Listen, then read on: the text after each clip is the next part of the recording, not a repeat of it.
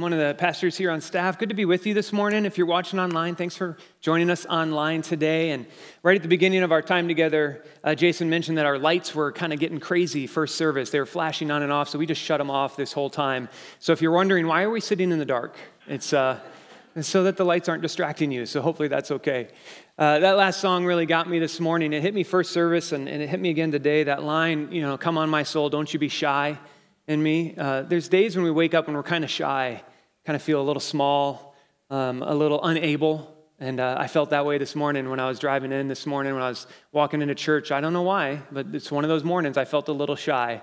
And I needed to hear that song that there's a lion inside. And I'm so glad that this is the Spirit of God. You know, if anything good happens this morning, it's not going to be because of me. It's going to be the Spirit of God moving in us and through His Word. And so I'm thankful for that fact this morning. Last fall, my, uh, my oldest came to visit us. Uh, Brenna came to town to visit with us, and uh, it was her, um, I think, her second time in Kansas, but first time was pretty focused on just being at the house. And so this second time, we wanted to show her around KC a little bit. And her boyfriend came with her, a guy named Logan. They've been dating um, oh, just over a year now. I really like Logan, he's a good guy. And uh, I was glad he could come along. And so, of course, we took him to barbecue, right? Because he got to. And uh, took him to the Nelson Atkins Museum. And, uh, you know, just kind of on the side here, uh, Angela started to say, well, what's, she wanted to do like a deep dive. She wanted to say, what, what's something only in Kansas? You know, what's something we can show them? And she found this place called the Green Dirt Farm. She had a friend, actually, Jessica helped her find it. And uh, it's a sheep farm up in Weston, and they, they're specialized in sheep cheese. And she thought, well, this, this is Kansas. You know, let's go see some sheep cheese and some sheep. Now, again, just to the side here, I got to say, as a dad, when the boyfriend's come into town, right? As a dad, you want to give off a little bit of a vibe. Uh, a little bit of like i am the man of the house kind of vibe. You know, like it doesn't need to be overwhelming, but you just want there to be something kind of unspoken going on.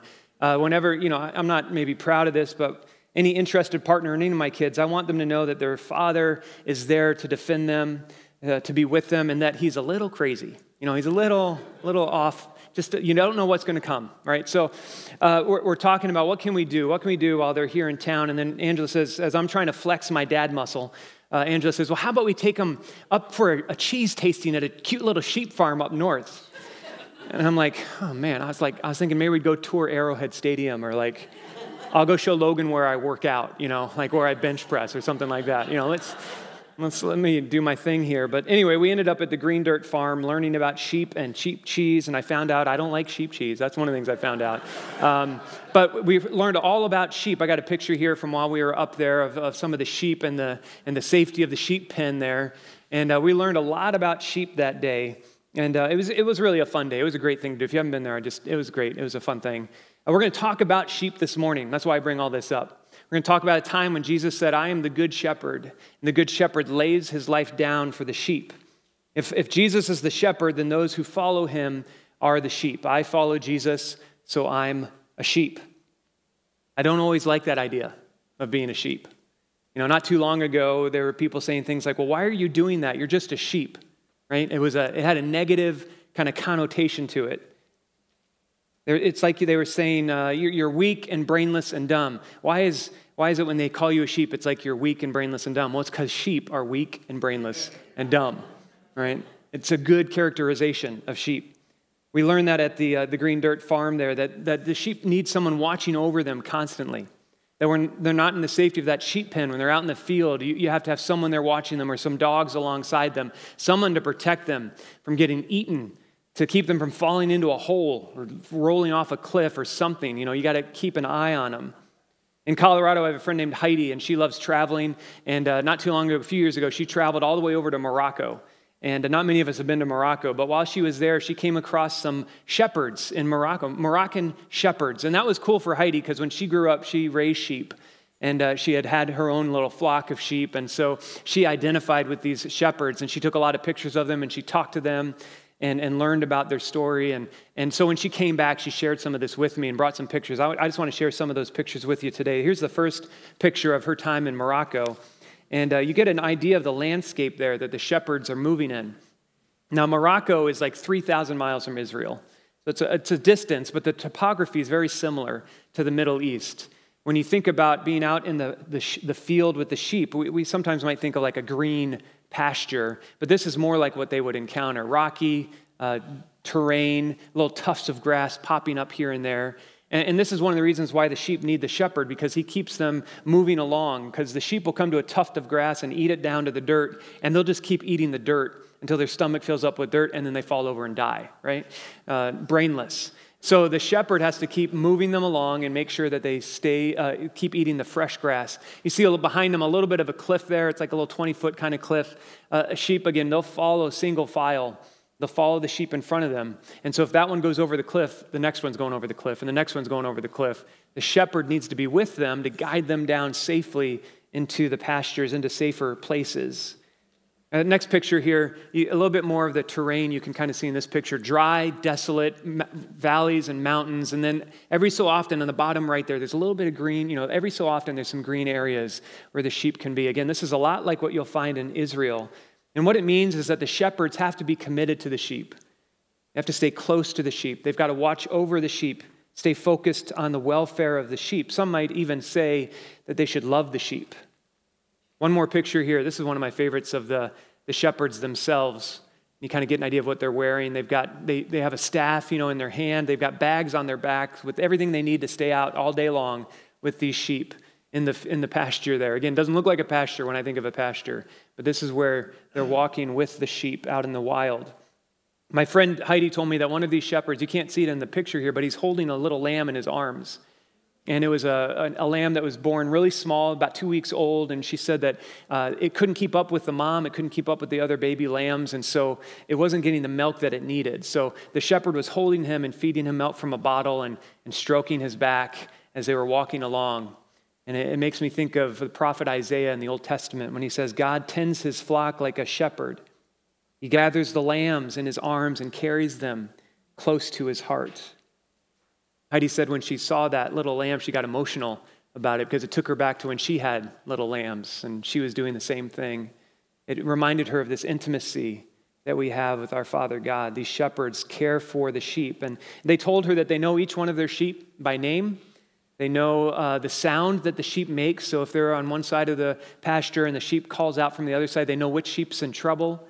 They know kind of the special needs and extra attention sheep. They know the colors of their wool. They know as they're walking the movements of their bodies, which sheep is which, by just based on their gait as they walk. They'll know if one of the sheep are missing. And I was talking to Heidi about this. I'm like, why do they know all this about these dumb, brainless animals? Why do they, why do they know all this about the sheep? And she said, well, Nate, it's because obviously they're good shepherds. That's why they know. They know about their sheep.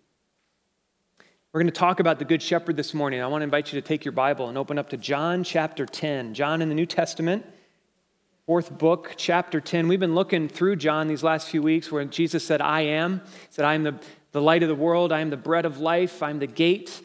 This morning, he says, I am, I am the Good Shepherd. Just to remind you, back in, in, John chapter 9, Jesus had given sight to a man who was born blind. And instead of throwing a party, the religious leaders of the day formed an investigative tribunal to criticize Jesus for the way he healed this man. He said, You're healing him in the wrong way, Jesus. So Jesus told him a story about sheep and shepherds as a way of saying, you know, shepherds, they don't take off the holy day. Shepherds don't punch out and leave and come back later hoping that the sheep are okay. They stay with the sheep. He says, I'm, I'm a good shepherd that way. So look at John 10, verse 11. We're going to read verse 11 through 16. Jesus says, I am the good shepherd. The good shepherd lays down his life for the sheep. The hired hand is not the shepherd and does not own the sheep. So when he sees the wolf coming, he abandons the sheep and runs away. Then the wolf attacks the flock and scatters it. The man runs away because he is a hired hand and cares nothing for the sheep. And Jesus says it again I am the good shepherd. I know my sheep, and my sheep know me. Just as the Father knows me, and I know the Father, and I lay down my life for the sheep. I have other sheep that are not of this sheep pen. I must bring them also. They too will listen to my voice, and there shall be one flock and one shepherd. Jesus talks about this hired hand and compares him to the good shepherd. And the hired hand is just there for the money, doesn't care about the sheep. As soon as danger shows up, he runs away and abandons the sheep. But the shepherd is different. He searches for the lost sheep, he lays his life down for the sheep. He knows his sheep and rejoices when they are with him.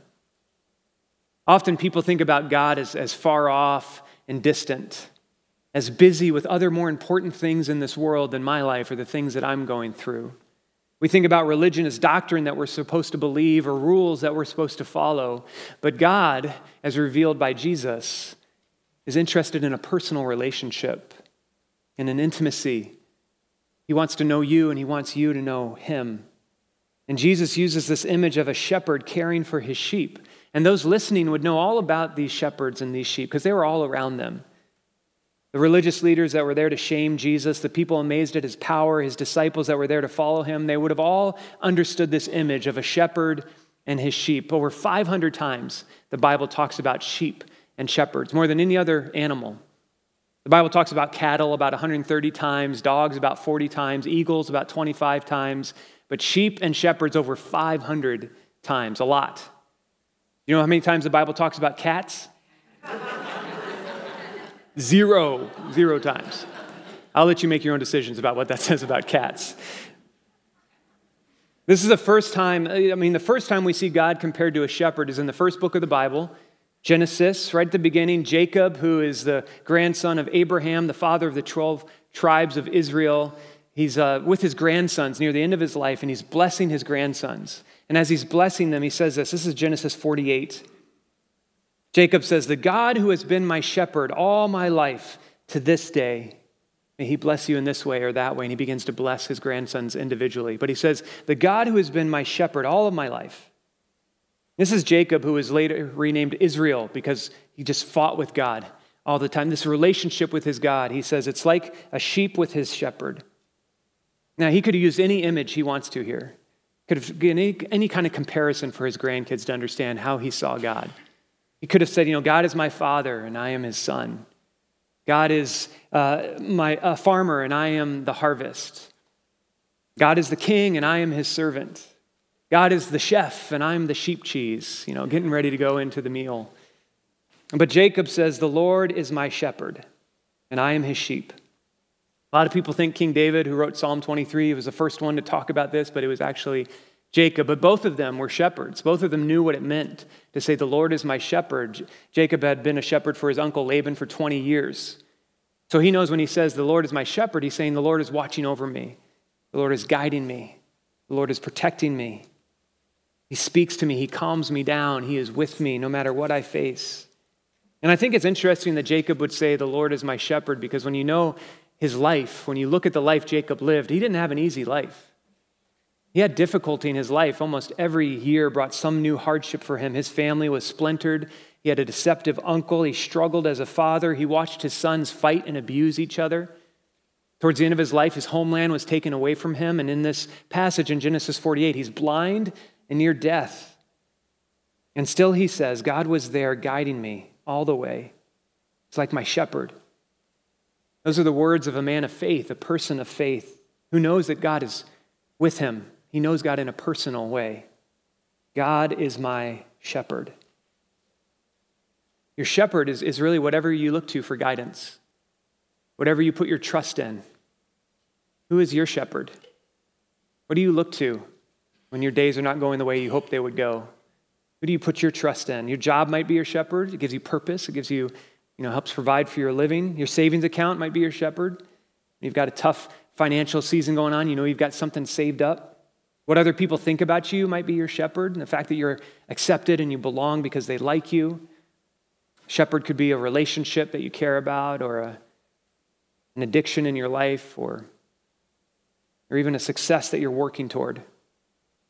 And instead, David and Jacob, they say, The Lord is my shepherd. Jesus says, I'm the good shepherd. You can put your trust in me.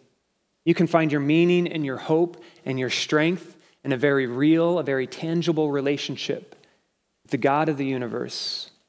No matter what your day feels like, no matter what you go through, He is with you every step of the way. And Jesus uses this image to describe our connection to our God, and it tells us something very important about God that God is not neutral about you.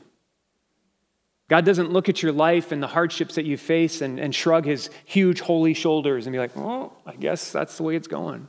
He's not indifferent towards you, he's not neutral. God loves you. He cares about what you're facing and what you're going through. He is alongside you. He is your shepherd. How much does he love you? Jesus says the good shepherd lays his life down for the sheep. And Jesus said that, right? And then he did that. That's how much he cares about you. I mentioned uh, David's song from the Old Testament, from Psalm 23, where he says, God is my shepherd. I, I want to have us look at that for a few minutes, read through that psalm together. It's been a song that has uh, encouraged so many people over the thousands of years that it's been written. We use it at funerals and weddings, uh, in, devotion, in devotion, Psalm 23. So if you open up your Bible to Psalms, and uh, my dad told me when I was a kid, like if you open your Bible to the middle, you're going to be really close to the book of Psalm. Psalm 23. It's only six verses long, and yet many of us have heard it before because it's so useful in our lives. And I just love how David says, The Lord is my shepherd. And then he says, And this is what I mean when I say that. And he walks through all these great images of what does he mean when he says, God is my shepherd. So let me read it to you, and then we're going to look at some of these images together. Psalm 23, verse 1 The Lord is my shepherd, I lack nothing. He makes me lie down in green pastures. He leads me beside quiet waters. He refreshes my soul. He guides me along the right paths for his name's sake. Even though I walk through the darkest valley, I will fear no evil, for you are with me, God. Your rod and your staff, they comfort me. You pre- prepare a table before me in the presence of my enemies. You anoint my head with oil, my cup overflows. Surely your goodness and love will follow me all the days of my life, and I will dwell in the house of the Lord forever. Did you catch some of those images that he, he hooks there about being a shepherd with sheep? There's a lot of good ones in there. First one I see is the pastures, the green pastures. We've already talked a little bit about the pastures the sheep have. It's not like here, it's not like the green backyard you might have at your house. But even in the desolate area that the sheep find themselves, David says, You make me lie down in green pastures. You give me a place of rest. I'm not a sheep that's running around frantically trying to find the next meal, making sure I've got what I need. I'm not anxious and out of control. I, I trust you and I know you're with me and I lie down. I find my security in you. Good shepherd will lead you to what you need. Now, God doesn't promise us excess or riches. He doesn't say uh, you're not going to have hardship in life, but He says, I'm going to be with you and I'm going to provide what you need. That might look like Him giving you the ability to work so you can earn a living. It might look like putting you in a community where people can support you and lift you up even when life gets difficult. Again, the Bible doesn't promise us pain, a pain free life, but it speaks about a God who is with us no matter what we go through. We are not alone. We are in a place where we can lie down and have rest. And the Good Shepherd also leads the sheep to quiet waters, David says. Quiet waters. The most frequent cause of death for sheep in the wilderness in Israel isn't starvation or thirst or heat exhaustion, it's actually floods. in a place like that, it's interesting to think about. The sheep, of these floods come, there's limestone mountains around Israel, and they don't absorb water. So when it rains, they run all the water down into the valleys, and it just cuts these little valleys into the floor, and, and they become places where there's water left over after the flood goes through. There's little pools of water, but those aren't the the water that Psalm 23 is talking about. Because if the wild animals or the sheep go down into those ravines and find little puddles, they're in danger of the next flood that might come. And those floods just wash them away. So the good shepherd knows where to find peaceful, quiet water, water that's fed by springs, water that's safe, where he can be with the sheep and take care of them. These quiet waters, David says, they refresh our soul, strengthen our tired hearts and our exhausted minds. A good shepherd will never bring the sheep to a place where they might die of thirst. He's going to bring them where they will have what they need, a place of safety. And I don't know about you, but in the chaos of life, do you need some refreshment in your soul? Do you need to be restored? You need strengthening in your heart? And God's never going to force you to slow down. He's going to give you opportunity. You've got to sometimes create those moments. An hour here during the day, maybe a day during the week, maybe a week during the year where you say, I'm just going to make sure that I take this time away to sit with God, to allow Him to restore my soul, to refresh me. I'm going to create moments, five minutes in the morning, 10 minutes at night. I'm going to create these times where I can sit by quiet waters with my God and He can restore my soul. And David says the right way to these places are, are the paths of righteousness the right paths. You, we talked about sheep following each other and falling off of cliffs. So the good shepherd, the shepherd has to walk in front of the sheep and guide them down the steep areas, back and forth in straight lines, switchbacks, till he gets down to the places of safety. The Hebrew language uses the same word for straight as it does for righteousness. The right path is the righteous path, and it's the path that follows the shepherd. It's behind him, listening to his voice, following as he calls. In John 10, Jesus said that the sheep know the voice of their shepherd and they follow it. They don't follow the voices of other shepherds or the hired hands. They know the voice of their shepherd and they follow him. It makes me ask myself this question Have I spent enough time with the good shepherd to recognize his voice? Have I been listening? Because there's a lot of voices, right? We've got plenty of voices inside of us, we've got voices all around us and the world around, and then there's the good shepherd's voice. Are we listening to it enough that we can recognize it? When he calls out to us. Last week we talked about the sheep pen where the sheep are kept safe at night. I didn't mention this last week, but sometimes a few shepherds will come together with their flocks and they'll use one pen because it's not easy to build those little sheep pens with the, the rock walls. And so they'll funnel all their sheep into the pen at night. And then in the morning they'll come one at a time. And the sheep will call out, the shepherd will call out to his sheep. And the sheep will respond only to his voice and they'll come out and he'll lead them out into wide open spaces.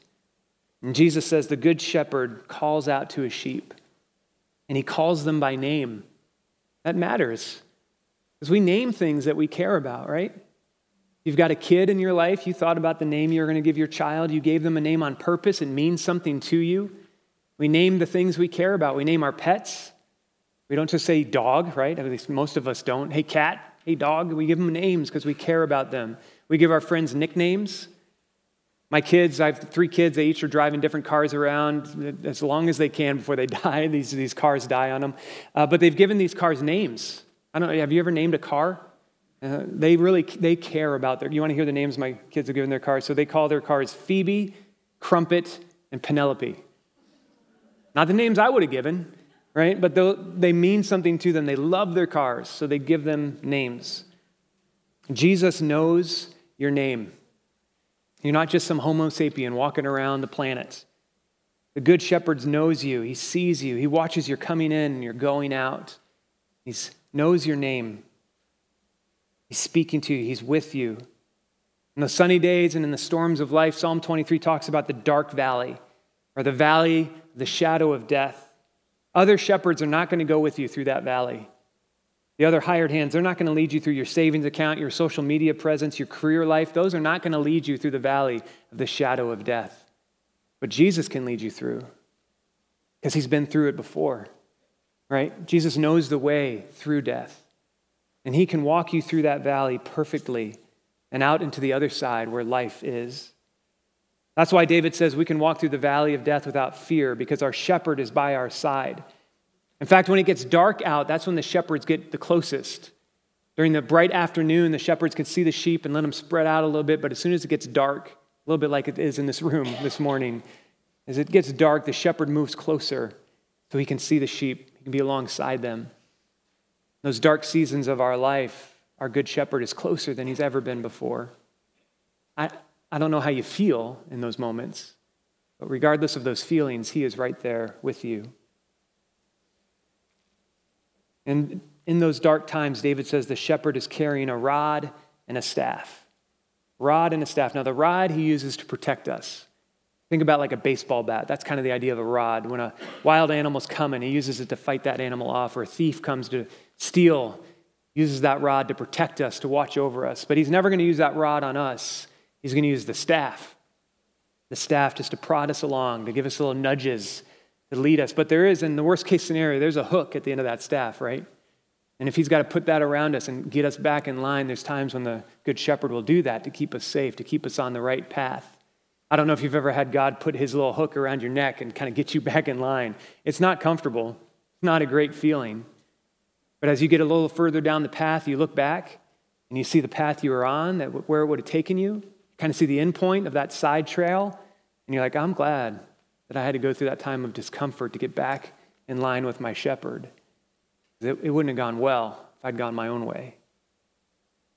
Last thing from Psalm 23 I want to pull out there is from verse 5. David writes, You prepare a table before me in the presence of my enemies. You anoint my head with oil, my cup overflows. When David writes about this table prepared for him, he's talking about the hospitality of those in the, in the Jewish culture, those in the Middle East. It was legendary. Back when David was around, back when Jesus was around, and even today, the hospitality of the Middle East is legendary. This last week, I got to sit uh, with a guy named Sam, kind of newer to our church. He's been here for a little while, but got to hear a little bit of his story. He went to Kansas State and got to know some guys that grew up in Saudi Arabia.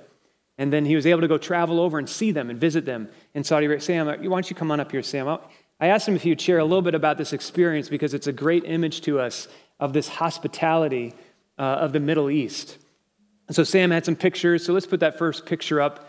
Um, this is a great shot here. And um, Sam, which one are you on the? Yeah, that's that's me on the right, uh, okay. and then my buddy Jake on the left, and uh, our friend's father uh, Abu Osama in the middle.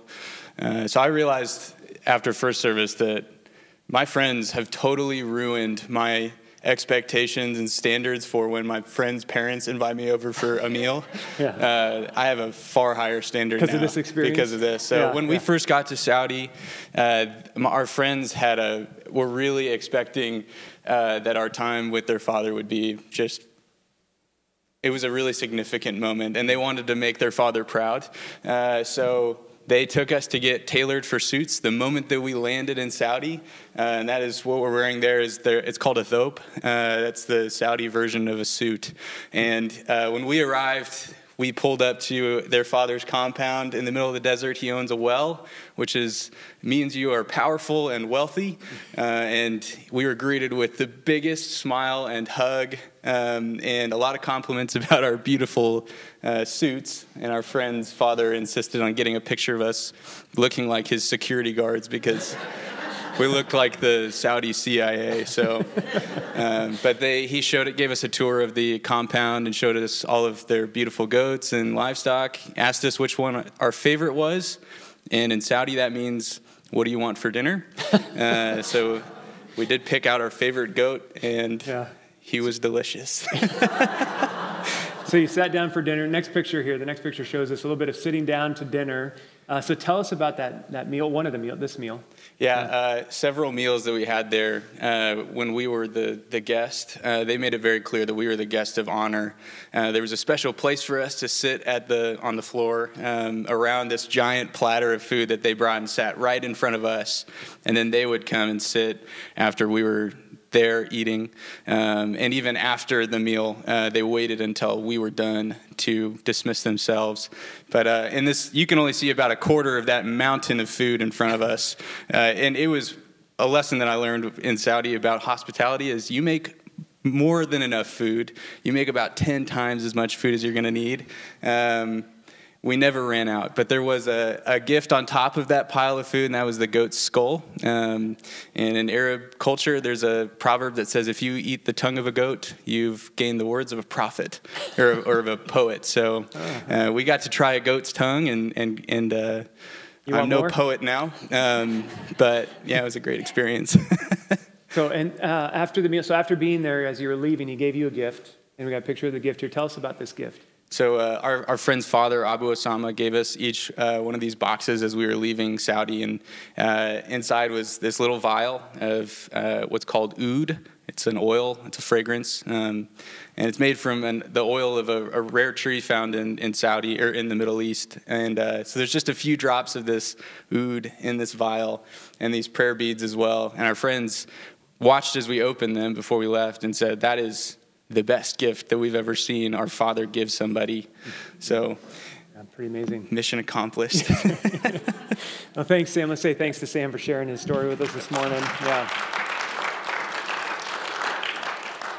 So, when David says, You prepare a table before me in the presence of my enemies, you get the idea of what he's talking about. You, you give me a place of honor in front of my enemies. You place me in a place where I know uh, I'm an honored guest, and, and before me on this table is an abundance, is, is more food than I could eat. My cup overflows. You bless me, you honor me in ways I don't deserve because you're a good shepherd. You're a shepherd that watches over my life. I want to finish up by looking at John 10. The verse 16 stood out to me.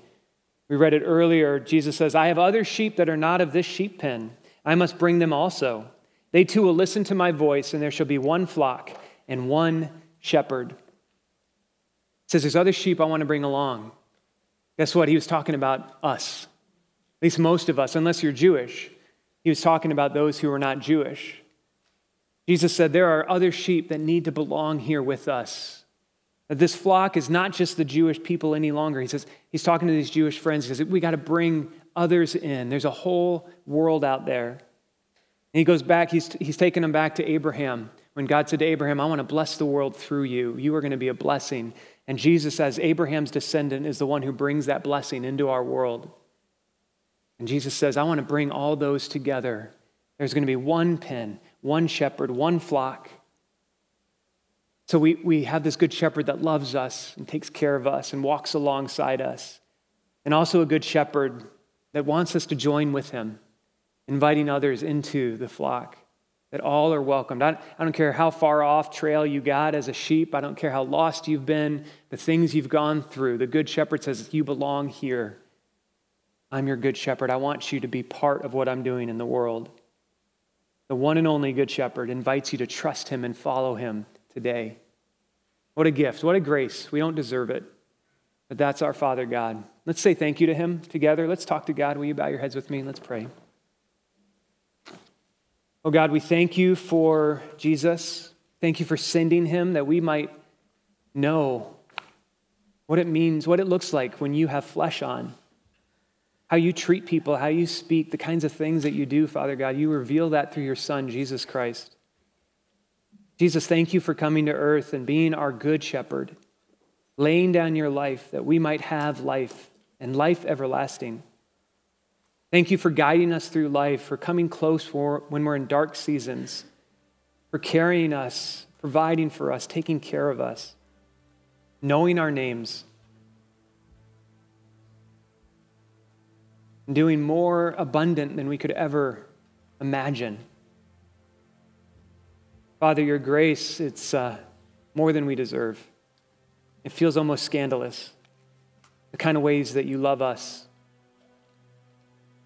Thank you, Father. We pray that you would help us follow closely after you. Help us to listen to your voice, to read your words. Spirit of God, that you might speak to our hearts and guide us every day. And Lord, might we have eyes that see all the lost sheep around us, all those that you love so dearly are inviting in be part of your community, part of your kingdom. Might we see them and love them and welcome them. Jesus, help us. Thank you for your grace. It's in your name we pray. Amen.